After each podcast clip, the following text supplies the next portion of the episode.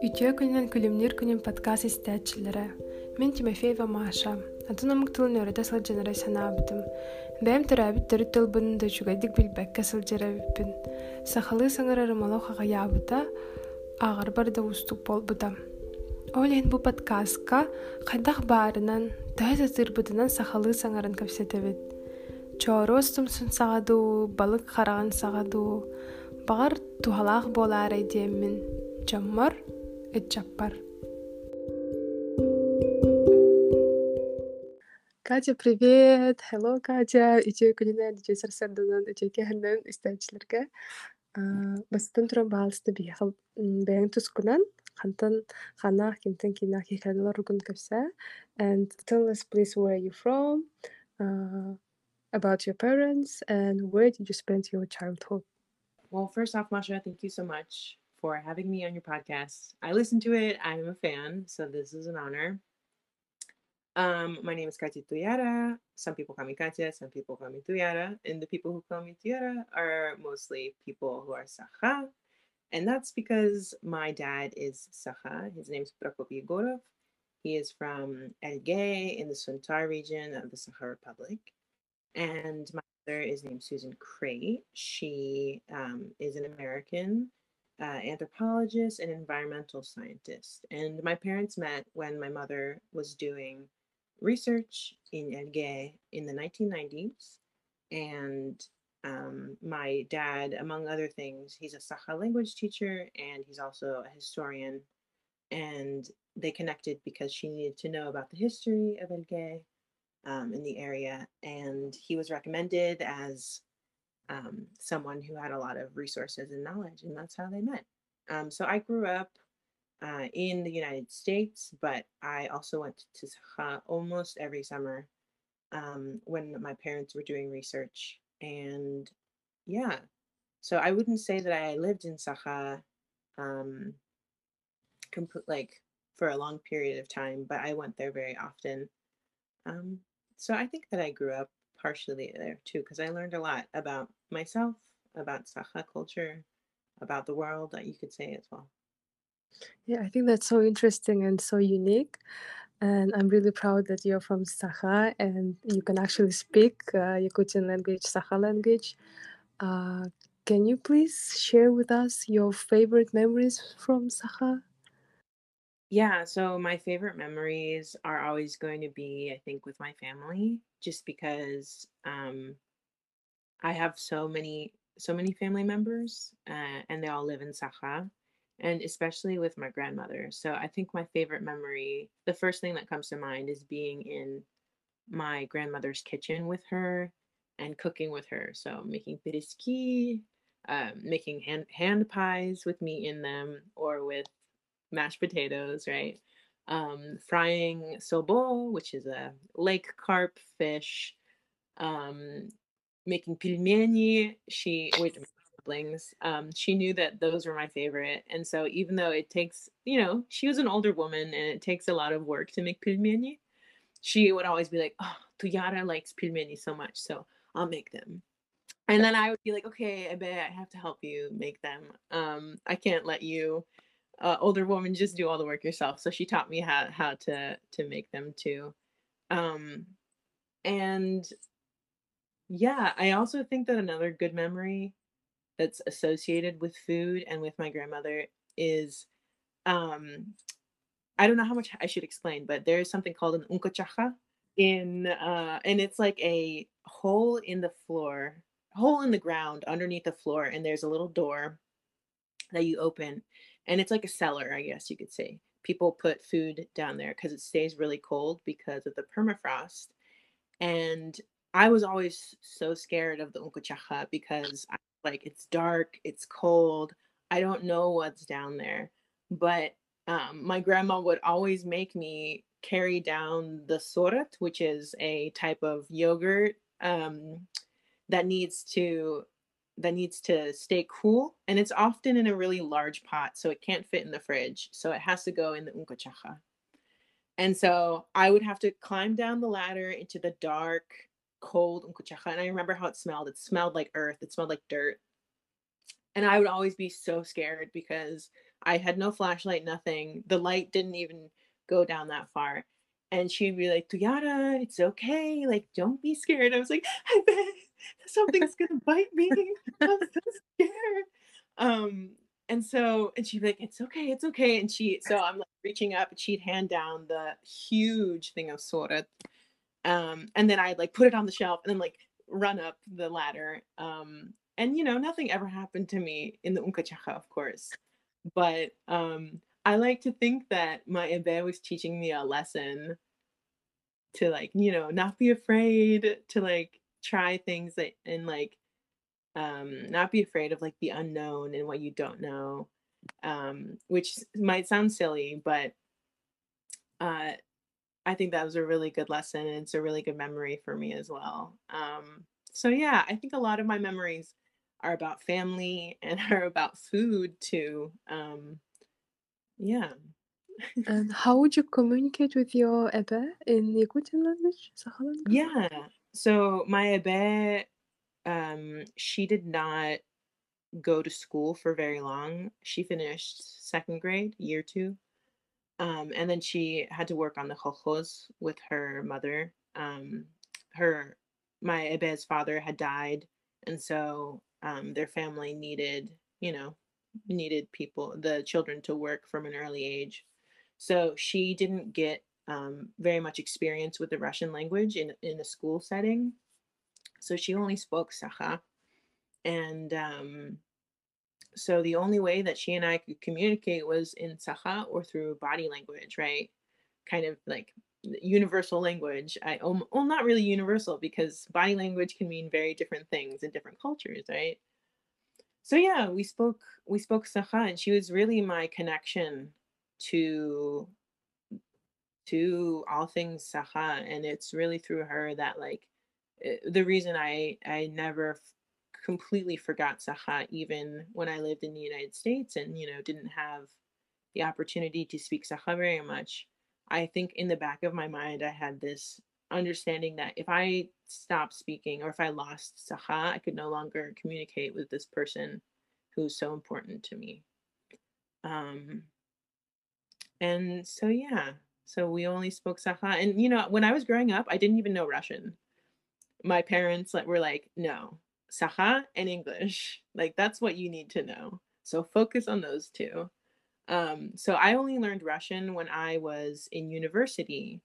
Uh, I was in year at the end of year one in university. I thought to myself, okay, maybe maybe it'll be useful to learn Russian because you know so many so many people around the world speak Russian, um, and it's a good lingua franca to know. So yeah, I decided myself that I should learn it. Um, but I think it's really an interesting thing maybe um, for people to to know that my parents were like mm, it's okay you you should focus on only these two languages for now so your parents also used to speak with each other in english i guess my parents speak to each other in both Sakha and English.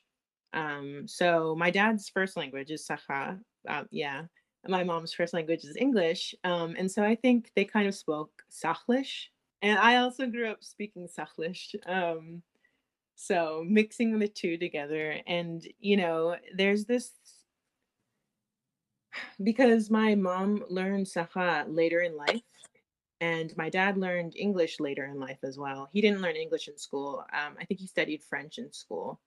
Um, but they both learned these languages later in life. I think that for them, there was just like a lack of amount of time with the language and so they didn't really like deeply understand the language very early on now i think it's been over 20 years almost 30 years that they've been learning these and speaking these languages so now they know them deeper and better but um i think because of that they they use both languages and like switched in between and mixed um so that they could both understand each other better was it hard growing up speaking two languages? Usually it's like uh, Russian and Sakha, or Mhm. maybe Russian and English for other people, but for you it was Sakha and English, which is like really special combination? Um, I think yes and no. Uh, firstly, I would say it wasn't difficult because I did not experience pressure um, from my parents to focus on one language more. Like my, they never said, "Oh, you should only focus on English because it's better for you to know English and it's more useful in life and it can maybe help your career better." Um, I think my parents fought e- or were supported both language equally I think they recognize the value in both of the languages. And so, um, yeah, I never felt like I I I was pressured or encouraged to to focus on one more than the other. But I, you know, I will say though that it was difficult for Sahab because um, uh, when I was younger, I didn't have like Instagram and WhatsApp and Contacte, and um, I didn't have these ways to like talk to people online in Saha. And so the only people I would talk to Saha for a lot of the years, or talk to in Saha for much of the year, would be my mom and my dad. And then, of course, I'd use Saha when I went to um, Saha Republic in the summer, and I'd use it there. So it was kind of lonely. It was kind of isolating. Um, I, you know, only really spoke it at home because of that. And you know, there weren't Saha language courses available online. And I think that nowadays, you know, if I was younger, I think that I would be able to make use of social media and the internet to not feel like to build a, a community that I could speak Saha with. Like I have I have that community now that I speak Saha with, but I didn't have that when I was younger. And now, do you feel like you're more Sakha or more American?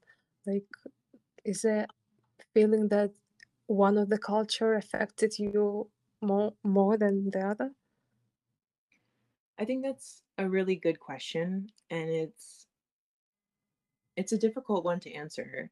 Um I think it's it's like when I'm here in the United States, uh I think a lot of people don't look at me and think, "Oh, American." I think a lot of people will be like, "Hmm, foreign or exotics in some way," right?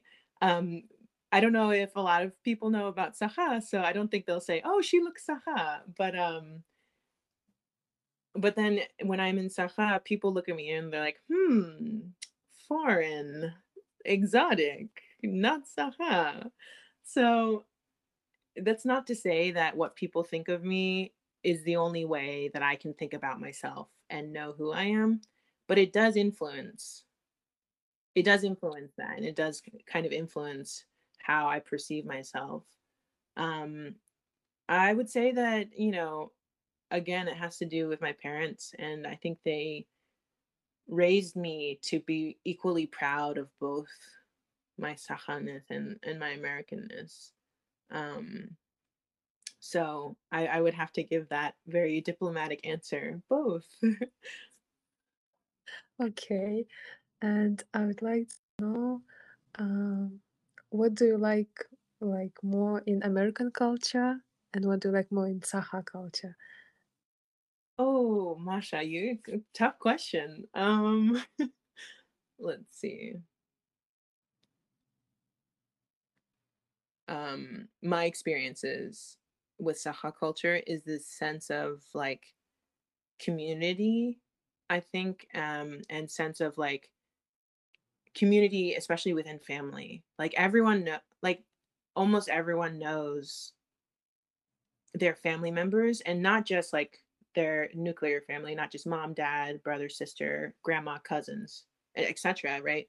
They they know like, oh, this is my my grandpa's sister's son's daughter's son's brother like you know like ever like there is this really Yeah. rich knowledge of family and even if you don't know exactly who they are it's like oh um i mahbut or like they're they're our family somehow um and i think that that oftentimes makes it such that people you know, people will help each other. They'll be like, "Oh, this is our family member. We're going to help them." And even if they're not related by blood, I think there tends to be a really good sense of community and like helping each other out when when someone needs help and like coming together to help someone. Um I think that that's really powerful and I don't I don't think that um for a lot of for a lot of communities or for a lot of people in the United States, I don't think they have that kind of community and network.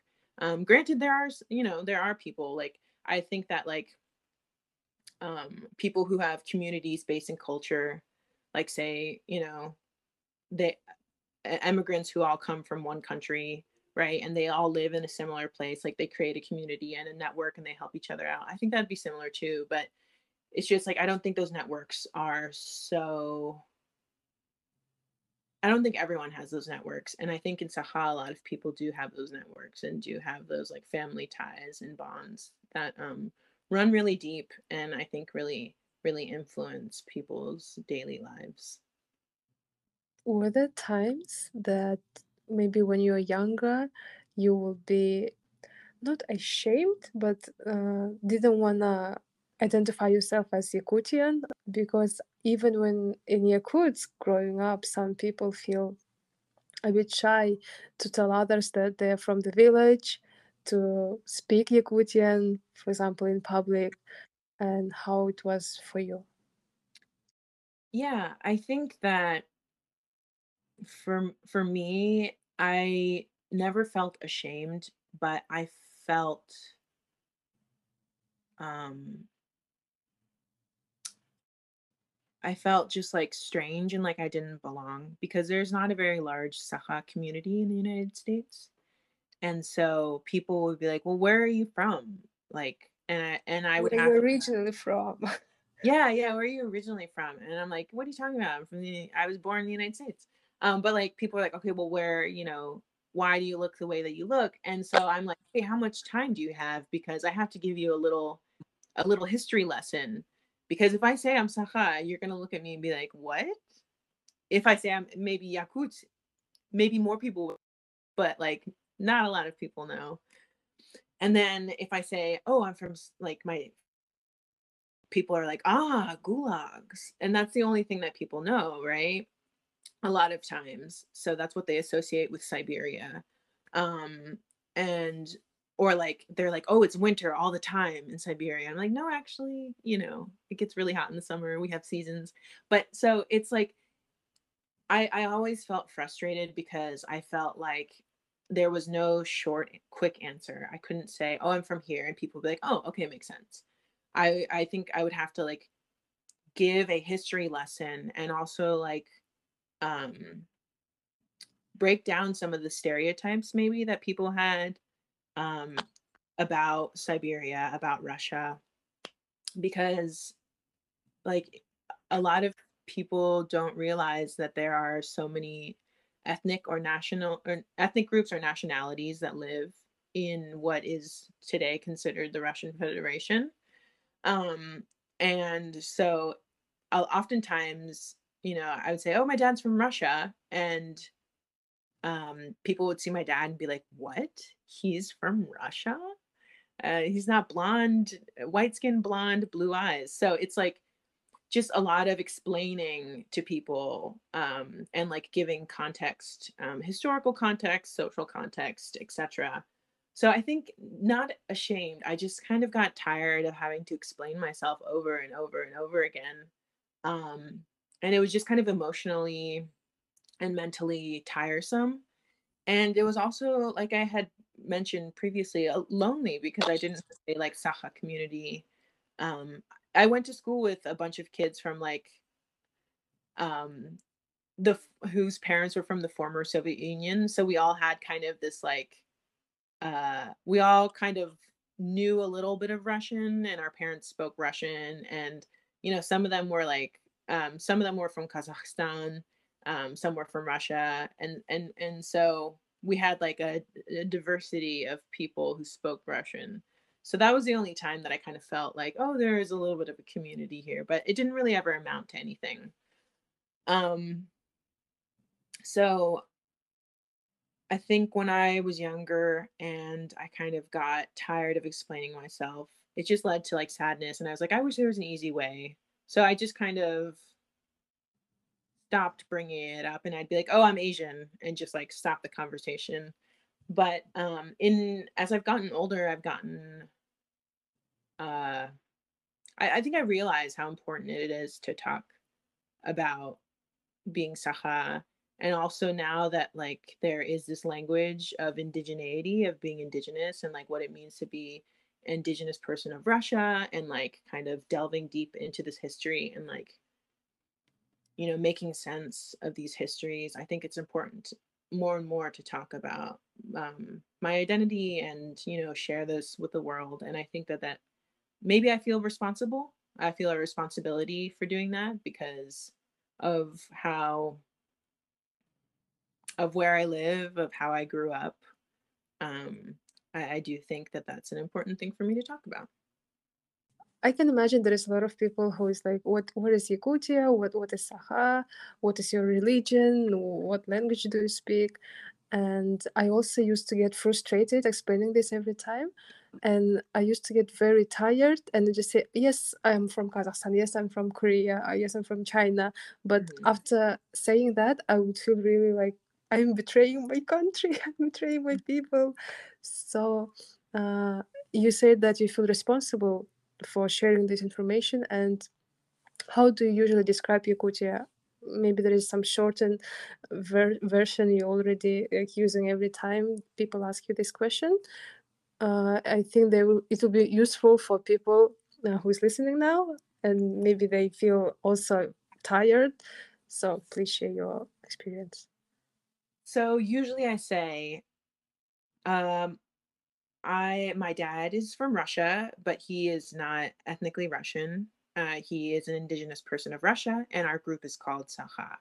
Uh, we look, I, I kind of say like we look um, Mongolian, Asian like, um, and we speak a Turkic language. That's usually my short spiel that I tell people, and then often they'll have questions and they'll say, what? Turkic speaking? What? And I'm like, yes. Did you know that the Sakha language is more closely related to ancient Turkic than modern day Turkish is? And they're like, what? What are you doing in Siberia? And I'm like, okay. So, have you heard of Chinggis Khan? Um, uh so you know it depends on like who who i'm talking to because obviously people have different levels of knowledge about this area of the world um and also people also have various levels of interest. Like some people will hear what i say and they're like okay yeah whatever. Um, but some people are also like wow that's really interesting i'd love to learn more and you know i now i don't feel like oh i'm so tired I don't want to tell this person who wants to learn more about it. I'm like, okay, yeah, how much time do you have? Because I will I will talk your ear off, so to speak. I have a lot to say about this. Um, but yeah, I try to hit the major things quickly. Where uh what we look like, what what we're what we're called, what kind of language we speak. Um and yeah, so that's my little go-to. And I noticed that you choose to say Saha, not Yakutian. Can you please also share why? I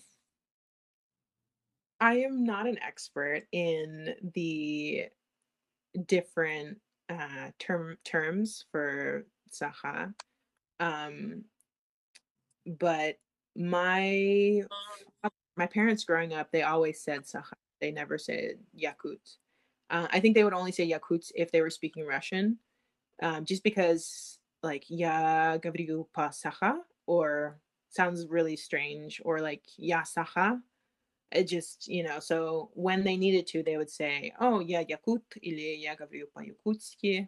Um, I speak Yakut, I am Yakut. Um, but when speaking in English, and always say, they always said um, Saha or the Sakha Republic. Never like the Sakha Republic Yakutia or never Yakutia. Um, and I think that that is a personal preference for them. I think it also for them signifies. Um, I think for them it's more of a true uh, Sakha name for themselves, right? Um, I think that there is a really complex history around using the term Yakut, which I'm not equipped to talk in depth about. Um, but I, my dad also wrote a lot about Sakha in the name, um, and also about the name Uran Khaydar.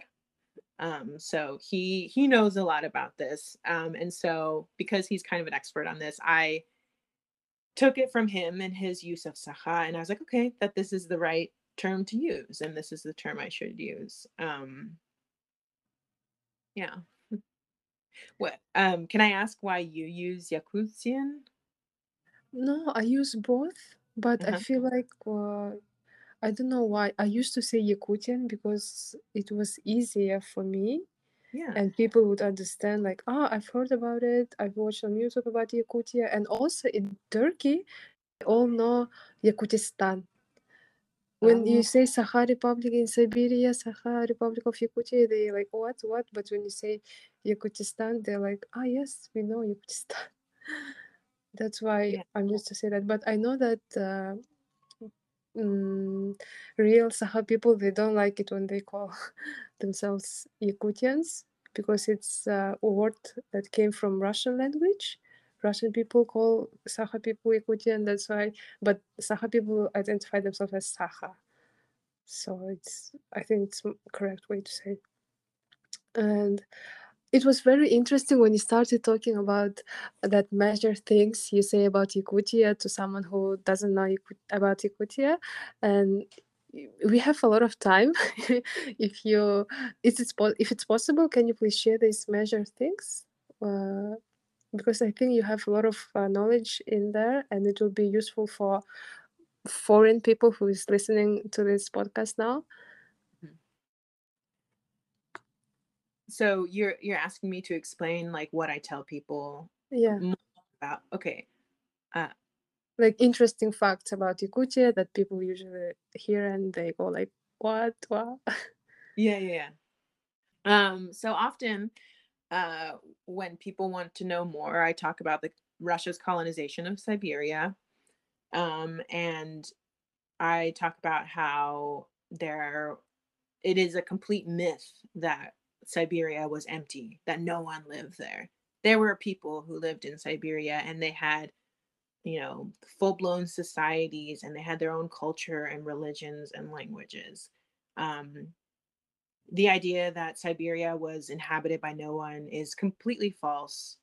And it, you know, allowed for the Russian Empire to colonize. And what I mean by that is that they were like, "Oh, there's no one here, so it's okay for us to like take this land." Or there's not many people here, so it's okay for us to take this land, right?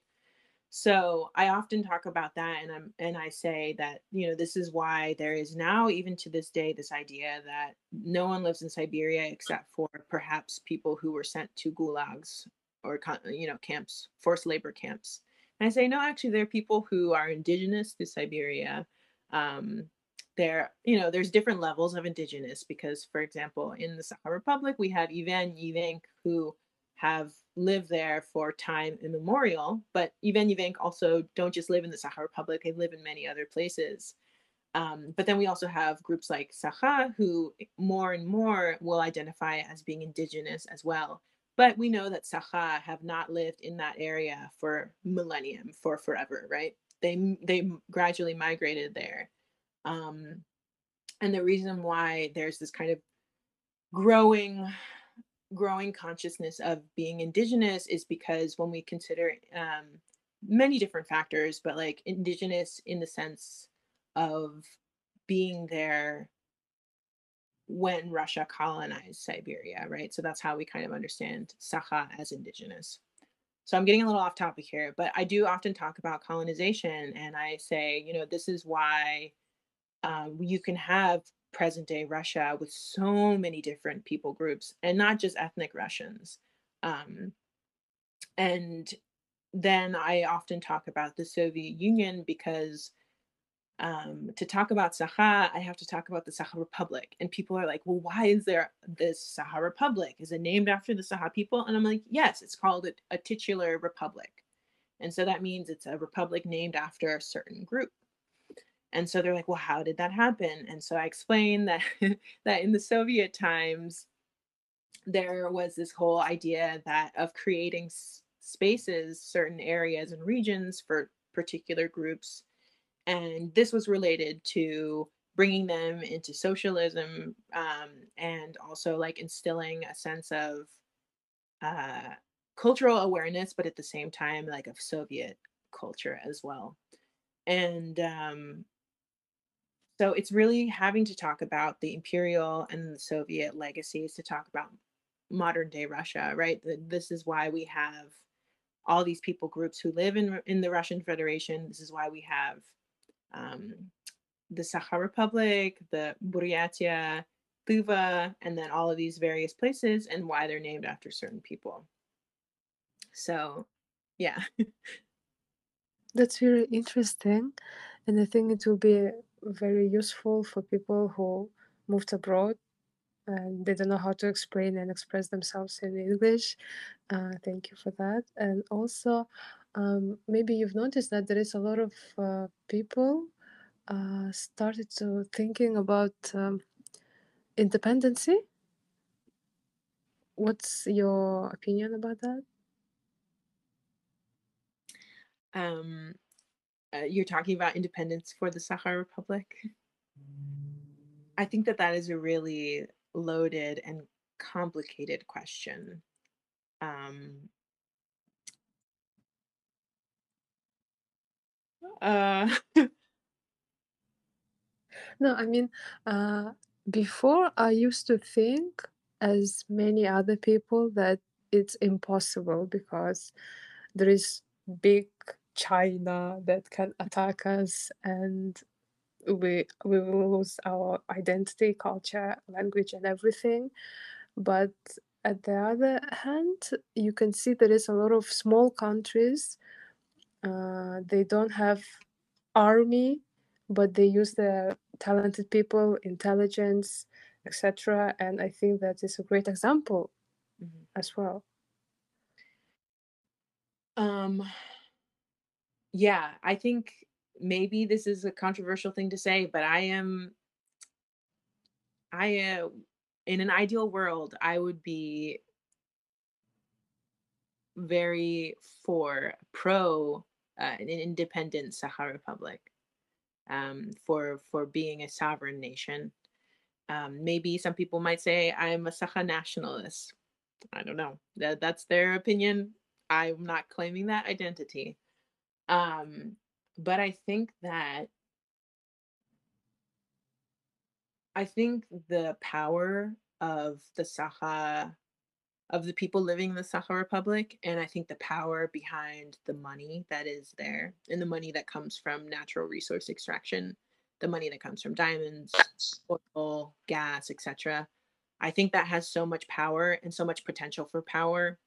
And I think that the Russian Federation recognizes this. And this is why the Sakha Republic is no longer part of the Turkic, what is it, the Turkic uh, there's some organization that's like all Turkic speaking countries. Like they come together and they have conferences and stuff. So it's like Turkey, Kazakhstan, or Kyrgyzstan, you know, various countries, and they share this pan Turkic identity, right? And they, you know, build, they collaborate together, they work together, and they have this kind of relationship. And Sakha and maybe Tuva, some other republic in maybe it was Bashkortostan, I think um, the Sakha Republic and Bashkortostan used to be part of this uh, council, I think it was. Um, but then the Russian Federation said that these two republics can no longer participate because they were scared that this might lead to these republics wanting to have independence and also having the support from sovereign nations like Turkey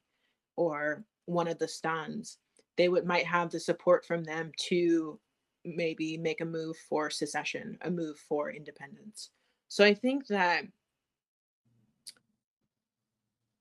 I think it, it would take a lot of work for independence. And I think there are a lot of roadblocks. There's a lot of things in the way that would stop Sakha from getting independence.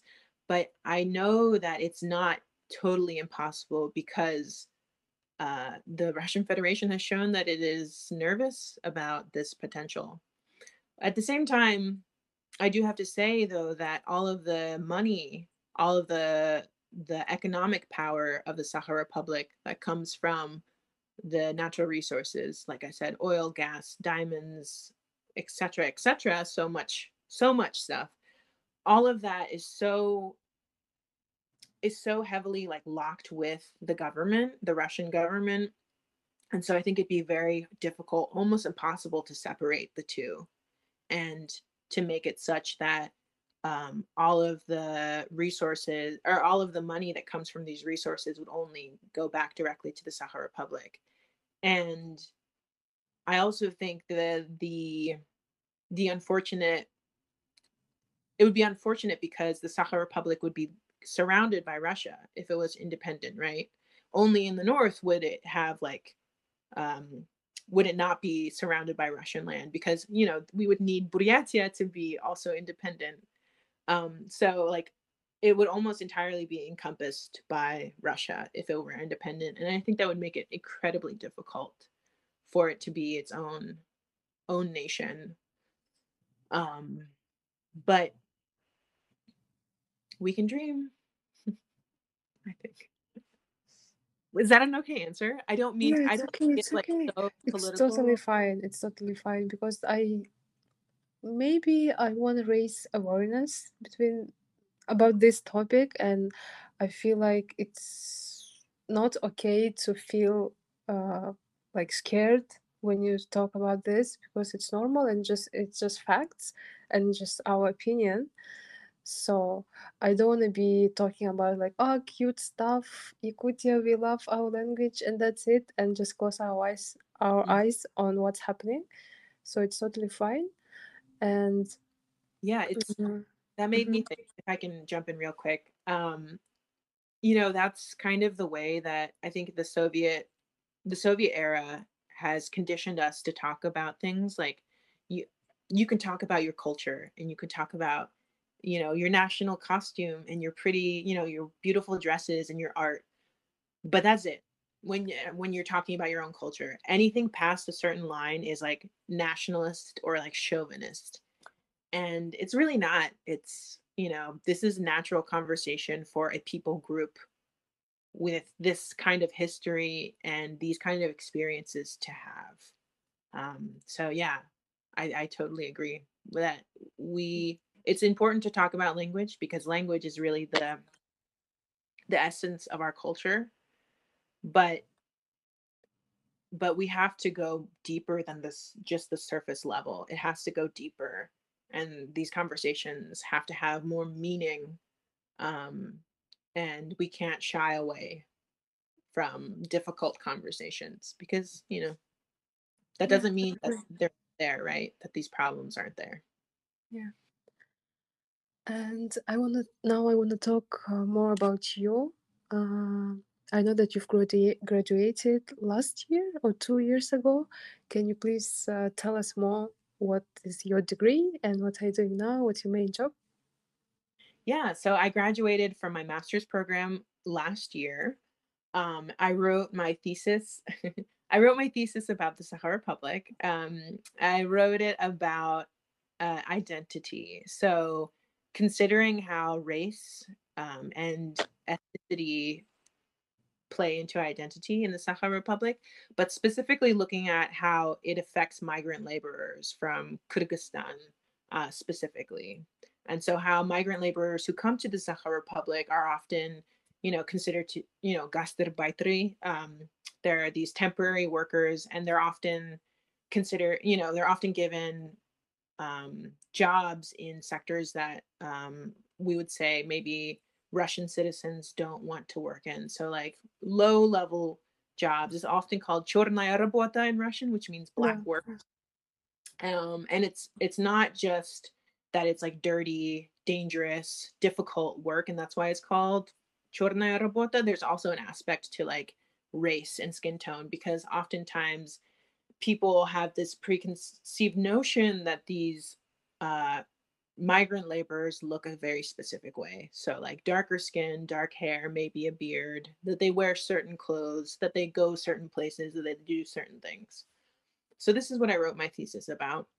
Um, and then currently, uh, I so I went to graduate school in the pandemic, and it was really difficult because we were all online, remote work, like learning and working when I defended my thesis, it was all on Zoom. So I didn't even have like an actual, you know, big thing.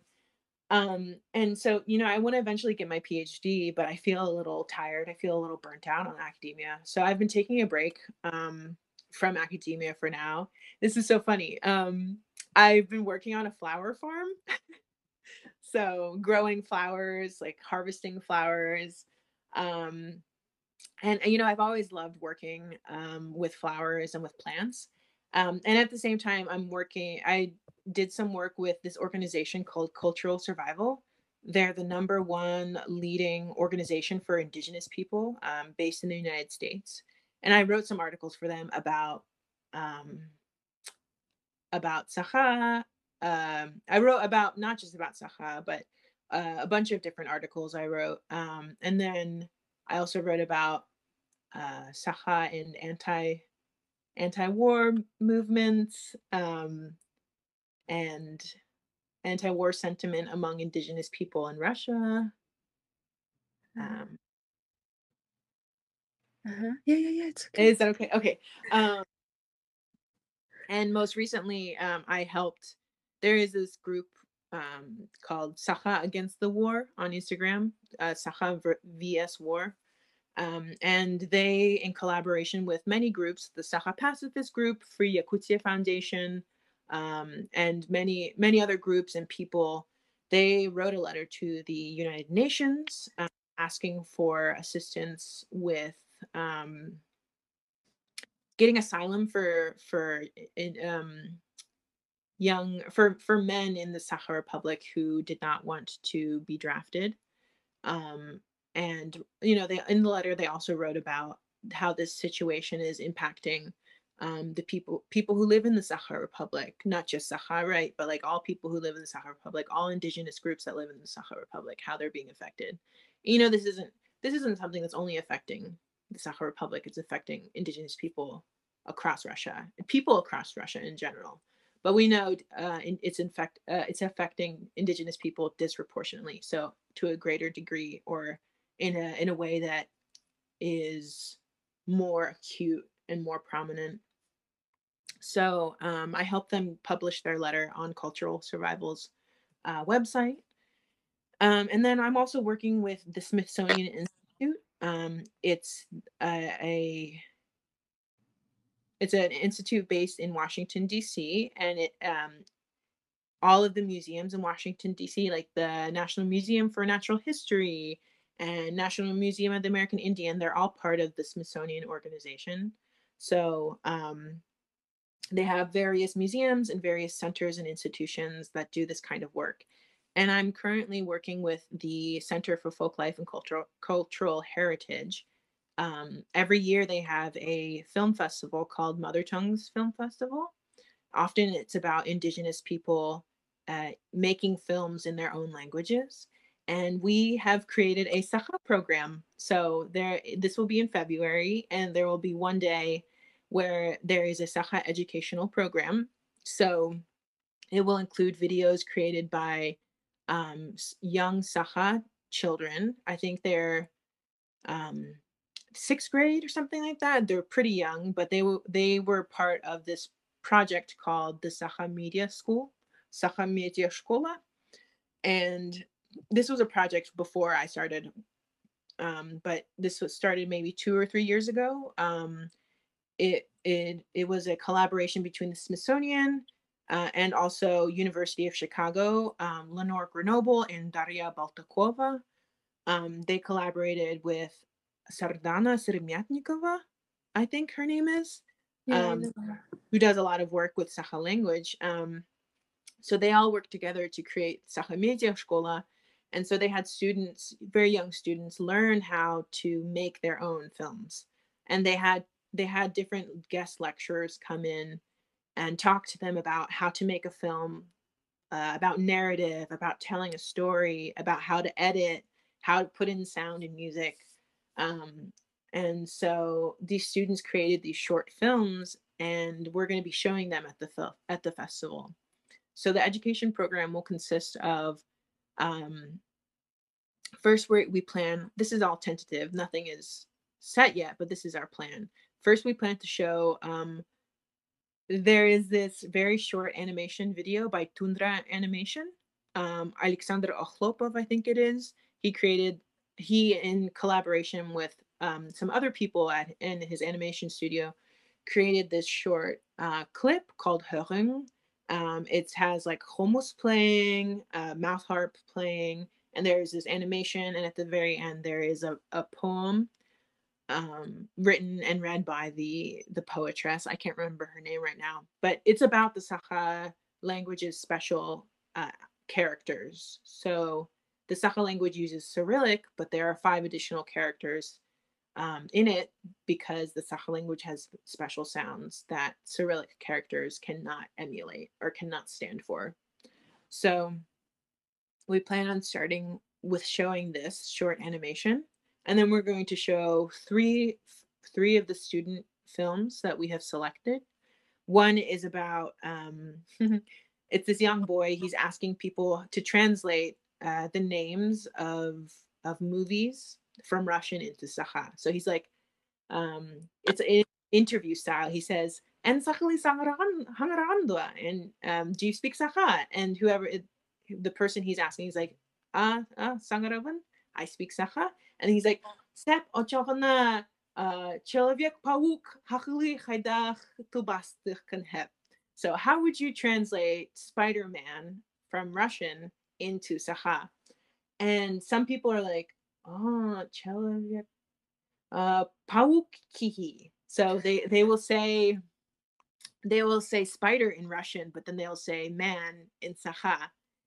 Um, and so in this video, he's showing that we, we uh, collectively, like all of us, we watch so many films, uh, like, you know, this is a a, a, U, a, a film from the United States that's translated into Russian, and then you know we consume this film in Russian, but we don't consider like, hmm, how would we translate Spider-Man from Russian into Sakha, right? So I think what he's trying to get at is that like this loss of Sakha language, the more and more that like people consume Russian media, and especially young children when they consume Russian media, they they lose the ability to like think of a simple word like spider in Sakha, oroyos, right? So no one said, none of the people he interviewed, these are young people that he interviewed, none of the people said like oroyos kihi. They all said chelev or pauk kihi or something like or bidapin. I don't know.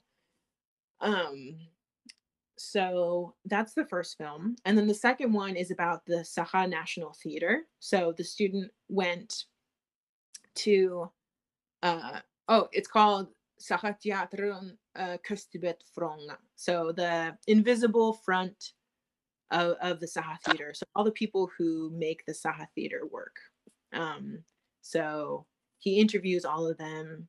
Um, and then the third film is about Saha food. So it's a student who um, made this video about her mother making traditional Saha food and why it's good to eat Saha food and why it's good to learn about Sakha food. So um, those are the three films, and then hopefully we're going to show this short documentary um, that Yandex created called um, about the creation of the Yandex auto translator for the Sakha language. Um, and it's also it's not just about that; it's also about Sakhawood, so the Sakha film industry.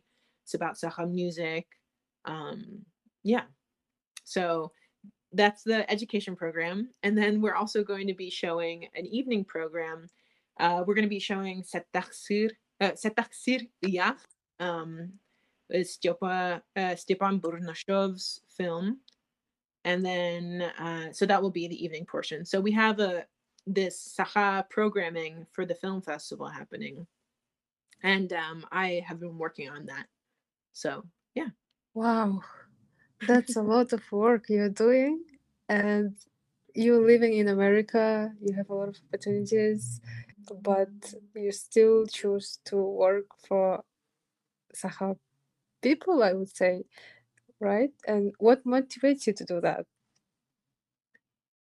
Um, I think my motivation was, you know, very not selfish, but I would say that like obviously this doing this kind of work helps me understand who I am and helps me better understand my Saha identity, right?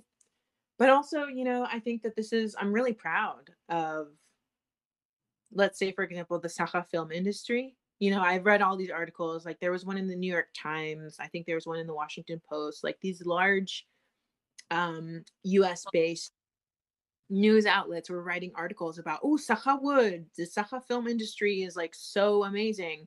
And you know people are working in these really harsh conditions and like you know short summer long winter freezing winters um not a lot of funding. So like having to like make films with only a little bit of money right in some instances. And and yet people are um, able to produce these really incredible films that get international recognition like they go to film festivals and they win prizes and everything. So uh in part like that's i'm i'm really proud of that um and so that obviously and that influences my like wanting to work with this um but also you know this is just like i think this goes back to what i was saying earlier like now i feel like it's kind of my duty. I feel responsible um to like uplifting and making the Saha people and culture known. And I think you're a great example of a person who's living abroad and still cares about like uh, hometown. I would say it's your hometown, right? Saha Republic. I would. I think that's. I have two homes, and I Mm. think that Saha Republic is definitely one of my homes. It is a part of me that I cannot deny, right? Is so it's so important to me. And I know a lot of people say, "Oh, you've you've never lived in the Saha Republic and you never experienced the winters." And like there are all these different things that people say and to like discredit my feelings towards the Saha Republic, and my feelings that that's my home. Um and, you know, I understand where they're coming from. I think I have a lot of privilege, the way that I grew up and where I live. Um, and perhaps them hearing some girl who lives in the United States be like, oh, Sakha Republic is my home. I love it so much. It's so wonderful. Um, perhaps, you know, for them, that's really difficult to hear because I know it's difficult to live in the Saha Republic. I know that. Um, winters are really, diff- really harsh uh, and long. And, you know, there are many things that people complain about. You know, there are things that people complain about here as well. But I also think, though, that my feelings toward the Saha Republic is obviously very colored by my experiences there. And a lot of them were during my childhood, which was for me very nostalgic and very special. I'm always going to you know, feel that way towards the Sakha Republic because I think that, especially because my family is there, for me, family is home, right? So because they're in the Sakha Republic, that's why I feel like it's my home. Uh, I want to talk about uh, your favorite movies and books, maybe in Yakutian in Sakha language. Do you read in Sakha? I do read Sakha, but it's like really difficult for me because it's literary Sakha, which is different from like everyday Sakha. So it's like, you know, a higher way of speaking Sakha. Um, but I do I do really like like children's stories like Biasa Nachtach Beriken, like Old Woman Beriken uh with five cows. Um, I love reading those kinds of folk stories. Um, and then I also read like uh, or I try to read like ethnographic works in Saha. Um, but yeah, I can't like I don't I wouldn't be able to say that there's one book in Saha that is my favorite. Um, I do like poetry, although it's difficult for me to understand all of it. I do really enjoy poetry um, as well. Um, but for films, I can say, you know, there there's a lot of Saha films that I like. Most recently, uh, one that I watched most recently that I enjoyed is actually called Nucha. So Vladimir Munkuyev's film Nucha, um, which I think was released in Russia or did it come out in theaters? I'm not sure. Yeah, I'm not sure either. Um, but I really enjoyed Nucha.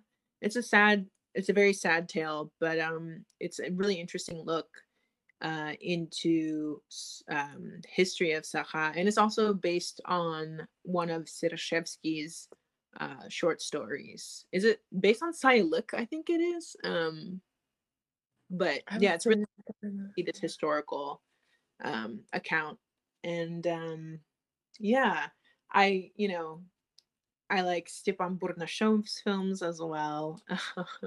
I have to say, like, uh, maybe I am biased because uh, he, my cousin uh, Ira, is his wife.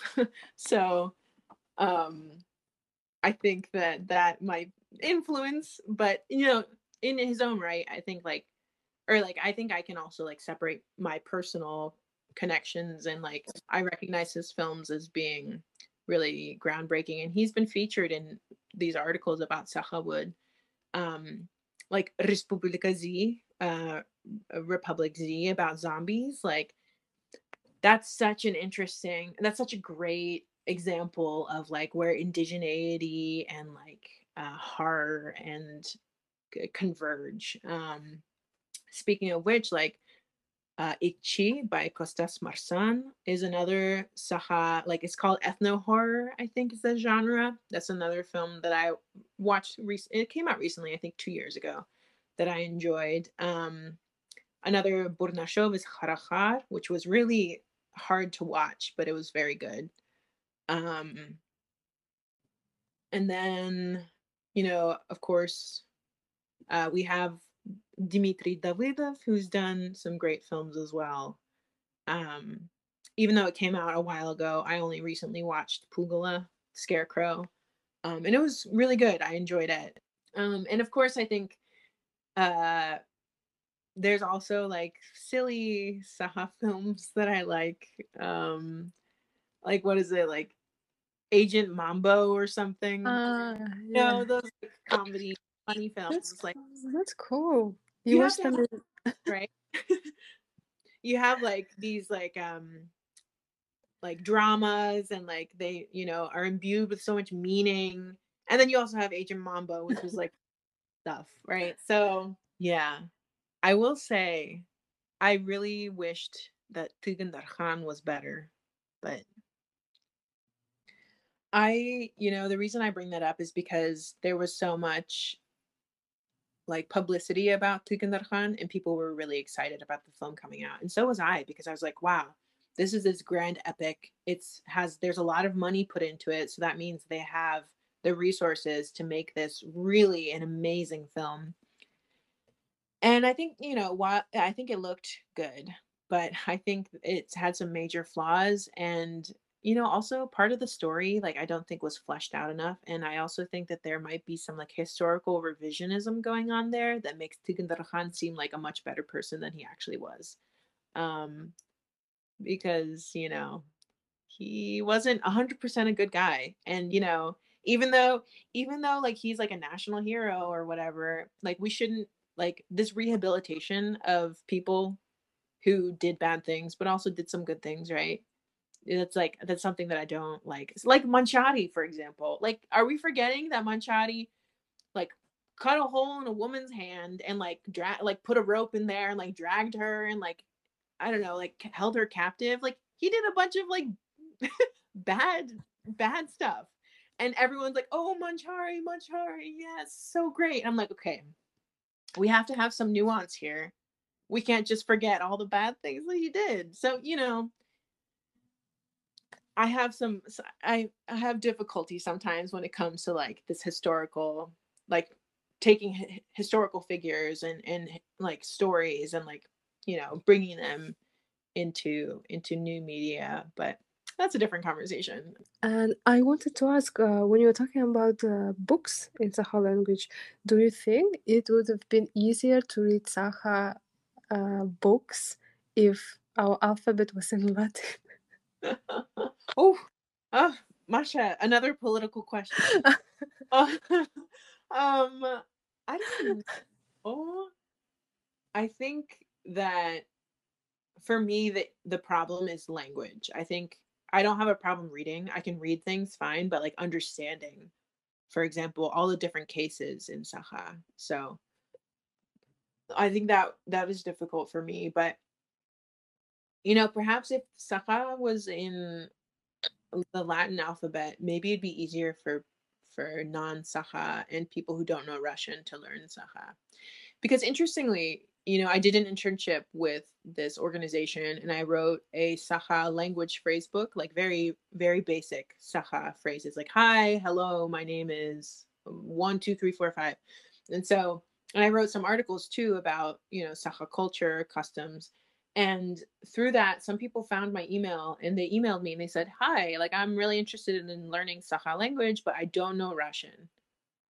So what what what textbooks what resources can you give me? And i'm like yeah if you want to learn saha you have to know russian because most of the the material is going to be russian saha right? To learn to learn it. There's only one book that is Haritonov's textbook that some some person translated into English, and it's not perfect as well. Um, the translation, and so there's very very limited uh, amount of of work um, that is English to Saha.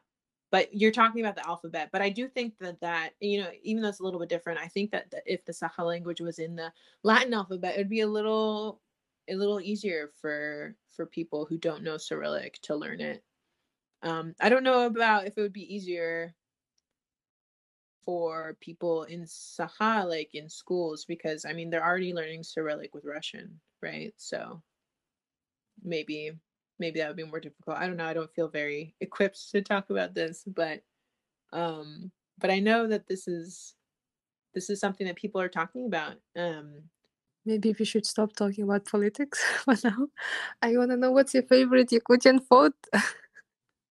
oh my gosh. Okay. My favorite food is ismine, which is cow stomach soup.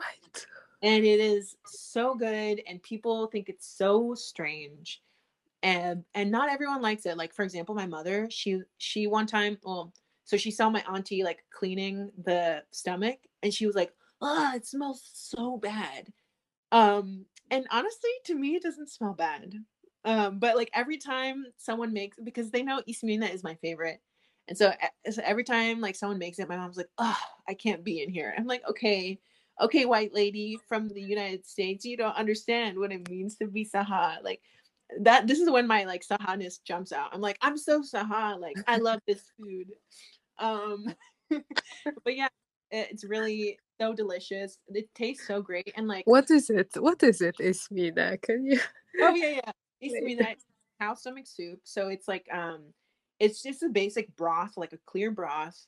Um, and it had it will have some like maybe potatoes in it. It depends on your recipe, but sometimes potatoes, sometimes some pasta, like thin spaghetti noodles that are broken up. Um, and then the the star of the show is the cow stomach, which looks like it's called like hedgehog soup sometimes because it looks like a little hedgehog because it's uh, these small pieces of like brown with like bumps on it um, and there's like layers pieces of fat that are also kind of attached to it and it has a very distinct flavor that i can't quite describe.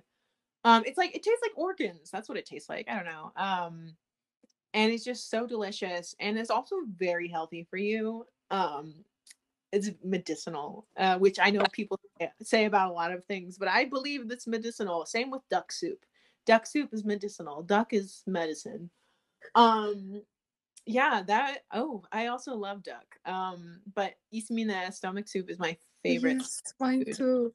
Uh, that's so wonderful. Oh, I love this. Um, and uh, yeah, I'll every time I have the chance to have ismina, I'll eat it. And so much so that one time my aunt made ismina because she knows that I liked it, and she put peas in it. You know, garoch, garoch.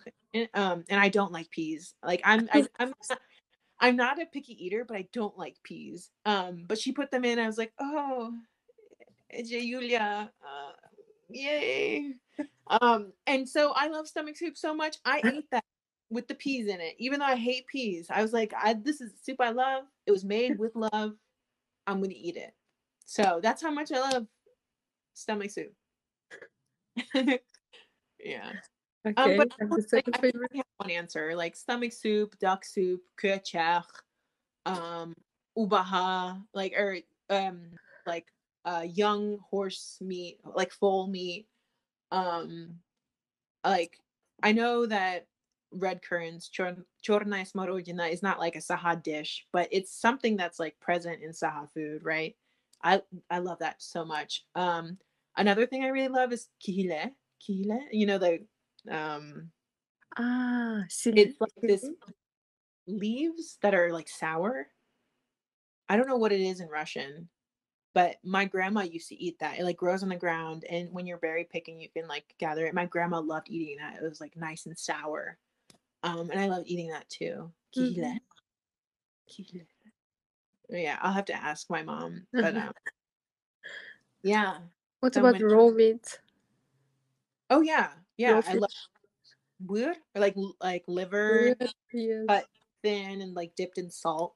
Ooh, my mouth is watering. I want, I want food now. Yeah, like and also sorat. Like my grandma, my ebe made the best sorat ever. It's so good, like nice and sour. And I never put sugar in my sorat because I I'm a purist. I don't think sugar belongs in sorat. Um, sorat should be sour. Okay, maybe you can put a little jam in it or some blueberries yes, frozen yes, yes. some frozen blueberries, but that's it. No sugar. Like I know people who put so much sugar in it. I think that's wrong. Um, and I also like it's so fun. This just made me remember, and this kind of goes back to what we were talking about in the beginning, when my grandma would boil the milk to make soda. Like you have to cook the milk and let it boil, and then there's this um thin layer of skin that forms called urume. Yes, right? yes, yes. and I loved like I loved gathering that and then like eating it and it's kind of like squishy and like kind of makes a gross sound and it kind of tastes weird but I loved like chewing on that um and my grandma loved eating that too Hummus. oh yeah I love kummus bukbach like and uh, you know there was this one BuzzFeed video that they did it's like uh, people try drinks of the former Soviet Union or something, or drinks of Russia, and they tried kummus, and people were like, "Oh, what is this? This is disgusting." And I was like, "Okay, first of all, as someone whose culture is like." Um, that this drink this drink is from my culture and um, there are also many cultures that drink fermented mare's milk fermented horse milk so um, you should consider um, you should consider that before you say this drink is disgusting I mean, the, the only time I've ever felt like I have to write a comment on YouTube, I was like, actually, this is really offensive. yeah, and I'm like, okay, also, like, whenever someone from like i- is Kyrgyz also have kumus right? Mhm. Anyone from the stands will be like, oh yeah, kumus I'm like, okay, my brothers. this is where I feel truly uh, an affinity, a connection. Um, Remember when I asked you, do you feel like more Saha or more American? You were like, oh, I don't know. And now I think, why? You're totally Saha. You like Ismina. yeah, napsakhabune. Not Um, not not even all Saha like Ismina, you know?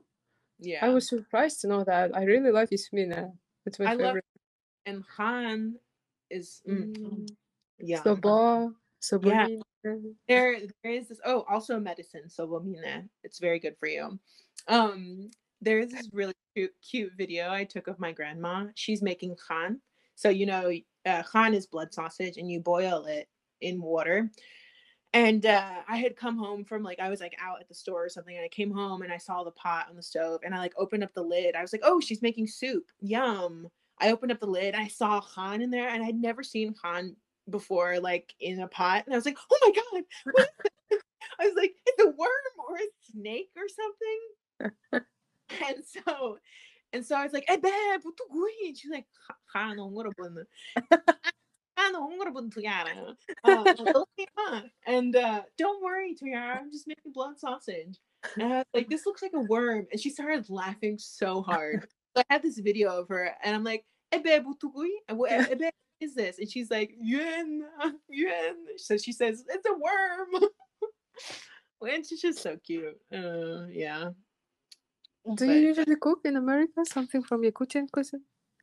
never it's never going to be the same it's never i will always try to make it but you know i can't really get the things i need to get the ingredients but also like saha meat tastes like meat in saha i mean like cow meat horse meat tastes so much better and like fresh